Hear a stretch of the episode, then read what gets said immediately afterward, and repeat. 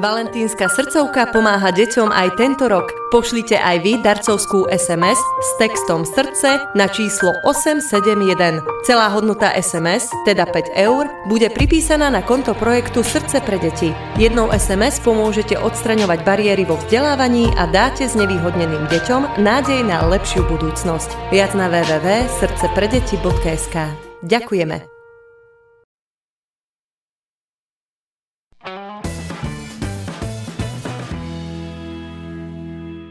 Domáce násilie. Téma, ktorá sa dotýka primárne žien, ale dnes ju bude riešiť muž. V podstate tak ako vždy. Muži, staňte sa mužmi normálnymi, ktorí ženy chránia a chránia ich aj pred ich blbosťou. Uf. Domáce násilie v niečom presne ako tento kufa. Všetci vieme, že existuje, ale radšej ho ignorujeme, lebo nikomu sa o ňom nechce baviť. Možno máte pravdu. Určite máme pravdu, ale hovoriť o tom treba. Čo je domáce násilie, ako sa mu darí na Slovensku a čo s ním robiť? Skúsime si vysvetliť. A beda ti, ak to nepochopíš. Domáce násilie je typ násilia, kde jedna osoba druhej dlhodobo ubližuje slovne, fyzicky či psychicky. Zoberem mu tu šmarimo hlavu alebo dze, on me ukľudní, tiež mi jednu dá a už hotovo, pohádke. Niektorým to zjavne takto funguje. Ale väčšinou to až taká sranda nie je. Nejradši mě vždy uh, zaháněl do kouta v kuchyni.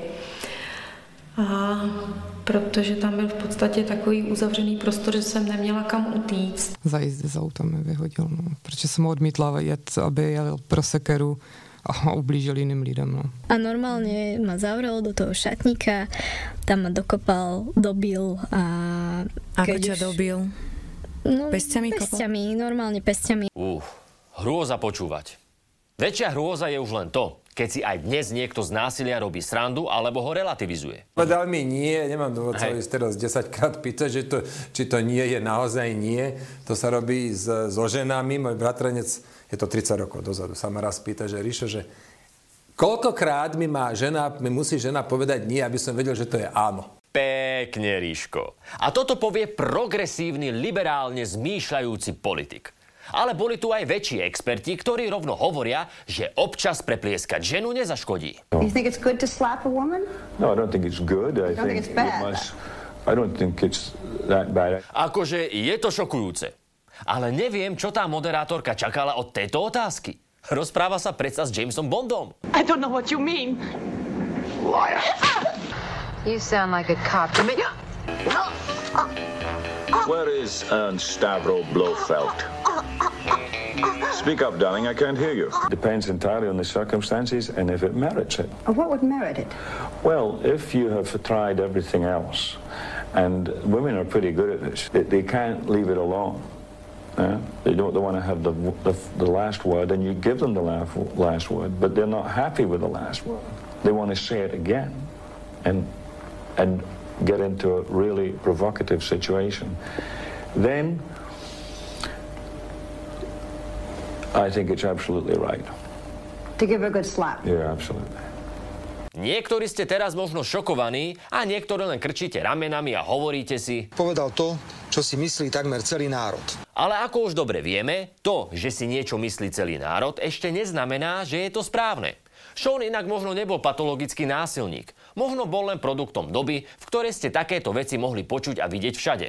Rovnako ako iné blbosti, pri ktorých dnes už len krútime hlavou. Ako napríklad toto. Doctors in all parts of the country were asked, What cigarette do you smoke, doctor? Či toto. Cocaine was first used as a medicine that was administered to children and even pregnant women. Alebo toto. Starý zákon pre mňa stále základ. Mm. Domáce násilie, na rozdiel od Olivera Andrášiho, nie je záležitosťou histórie a dávajú ho často aj v telke. Napriek tomu, že má dlhodobo jemne klesajúcu tendenciu, stále je ho tu priveľa. Počas svojho života bolo na Slovensku vystavených fyzickému alebo sexuálnemu násiliu 34% žien. Vyplýva to zo zistení celoeurópskeho prieskumu. Každá tretia, každá tretia žena zažila násilie od svojho partnera. To je šialené. A tiež to znamená, že ak ste žena, v živote skôr dostanete facku ako vedúcu pozíciu.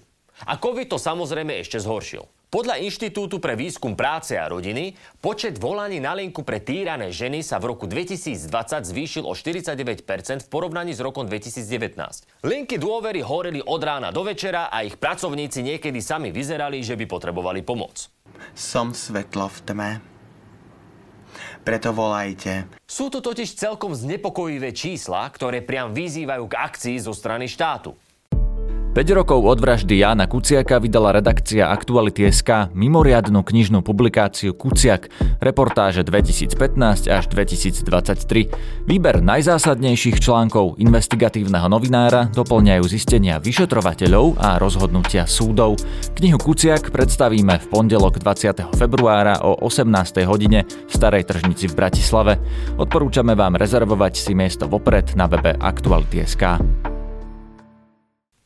Ako teda štát pomáhal obetiam? Stálo to za ďakujú za optání. Zákaz vychádzania bol pre obete násilia bolestivý, pretože výnimky, na rozdiel od takej Českej republiky, nezahraňali prípad ohrozenia života či zdravia. Odísť z domu pred agresorom, tak ženy mohli len s vedomím, že porušujú opatrenia. Ak teda nešli do zariadenia krízovej intervencie. Alebo s Borisom do lekárne. Hovoríte sa, každý je zodpovedný sám za seba, za svoj život. Štát neprijal žiadne opatrenia, aby situáciu zmiernil. No pozitívom je, že aspoň tie židobolševické médiá sa domácemu a partnerskému násiliu venovali a osvetu robila aj naša americká agentka.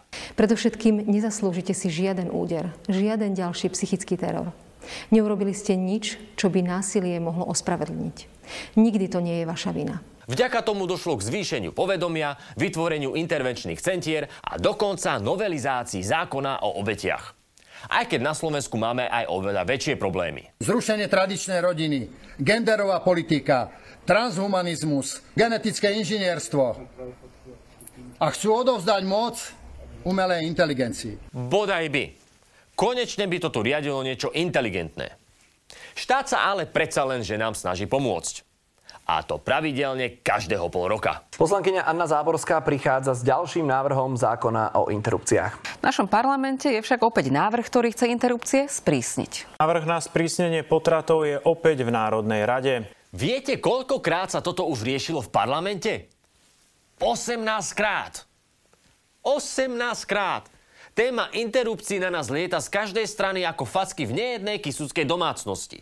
S tým rozdielom, že namiesto zubov sa tu niekto snaží vytlcť politické body. Ja som taký ten praktický typ. Našťastie sme členmi medzinárodných organizácií, ako napríklad Rada Európy, vďaka ktorej vznikol aj dohovor. Dohovor, ako sa to volalo? Dohovor... Istambulskej žumpy. Nie, istambulský dohovor. Už ste aj zabudli, čo? Vieme, že už len ten názov vo vás vyvoláva emócie. Istanbulský dohovor otriasol Slovenskom viac ako zemetrasenie Tureckom. Ale kľud. Dohovor bol len otvorený na podpisovanie v Turecku v Istambule. A tak ako Mníchovská dohoda neznamenala povinné organizovanie Oktoberfestu v Československu, tak istambulský dohovor neznamená toto.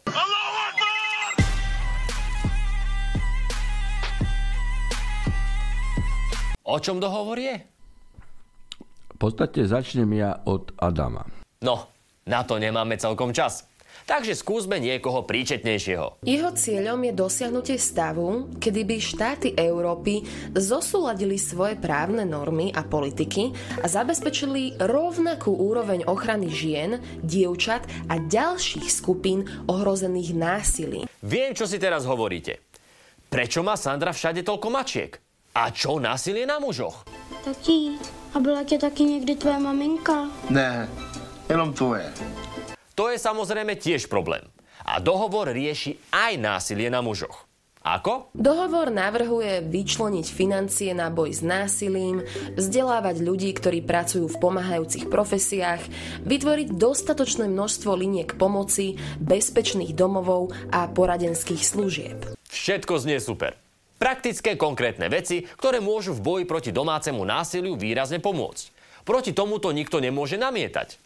Však. Istanbulský dohovor vo svojej jadre, vo svojom jadre prináša určenie toho, či je muž alebo žena nie na základe toho, ako nás Pán Boh stvoril ako muža ako ženu, ale na základe nejakého vlastného rozhodnutia. Vo svojej jadre to Marian ako vždy nepochopil.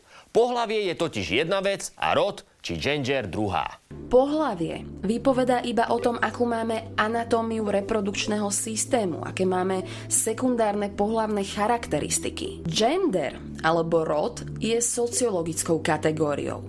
V niektorých jazykoch sa mu hovorí aj sociálne pohlavie. To znamená, čo do mňa spoločnosť projektuje, aké spoločensky budované úlohy, činnosti a správanie sa odo mňa očakáva. Presne tak. Ale Majo a jeho Hanzelová na metamfetamíne neboli jediní, ktorí boli mimo. On vlastne zavádza niečo, čo sme si zvykli nazvať rodová alebo teda genderová ideológia do nášho právneho systému. Nie do právneho systému, vôbec do života. Nie.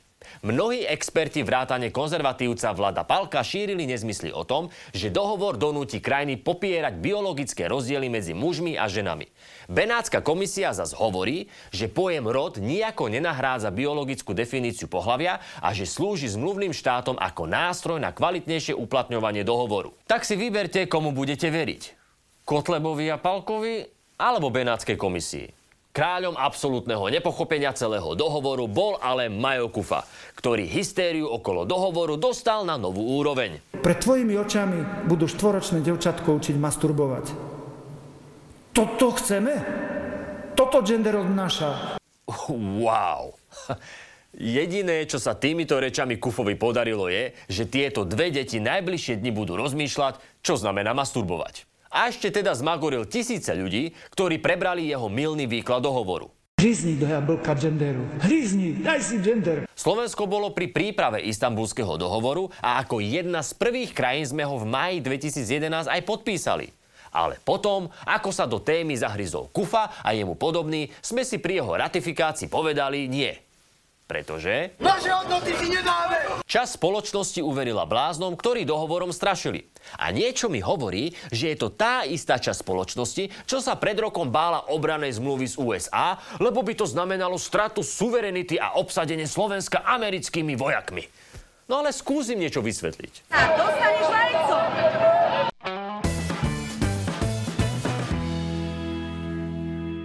Pre pár fanatikov sme prišli o nástroj, ktorý by nás zaviazal ku konkrétnym opatreniam. A to je poriadna rana. Pre niektoré ženy doslova. Čo môžeme robiť? Ak sme svedkami domáceho násilia, konajme. Ponúknime pomoc, informujme políciu, šírme osvetu.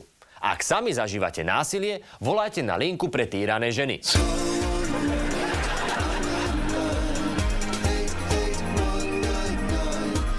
Ale nie je na toto číslo na toto číslo.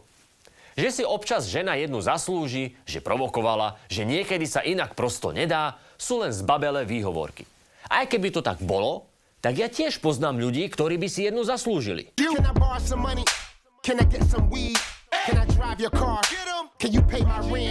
Ale neurobím to, pretože takto kultivovaná spoločnosť nevyzerá. Sean Connery je síce mŕtvy, ale jeho názory nie. Takže všetci musíme poriadne zamakať, lebo momentálne sme v tom až po uši. Ja som uši a ty si až po uši v hovnech.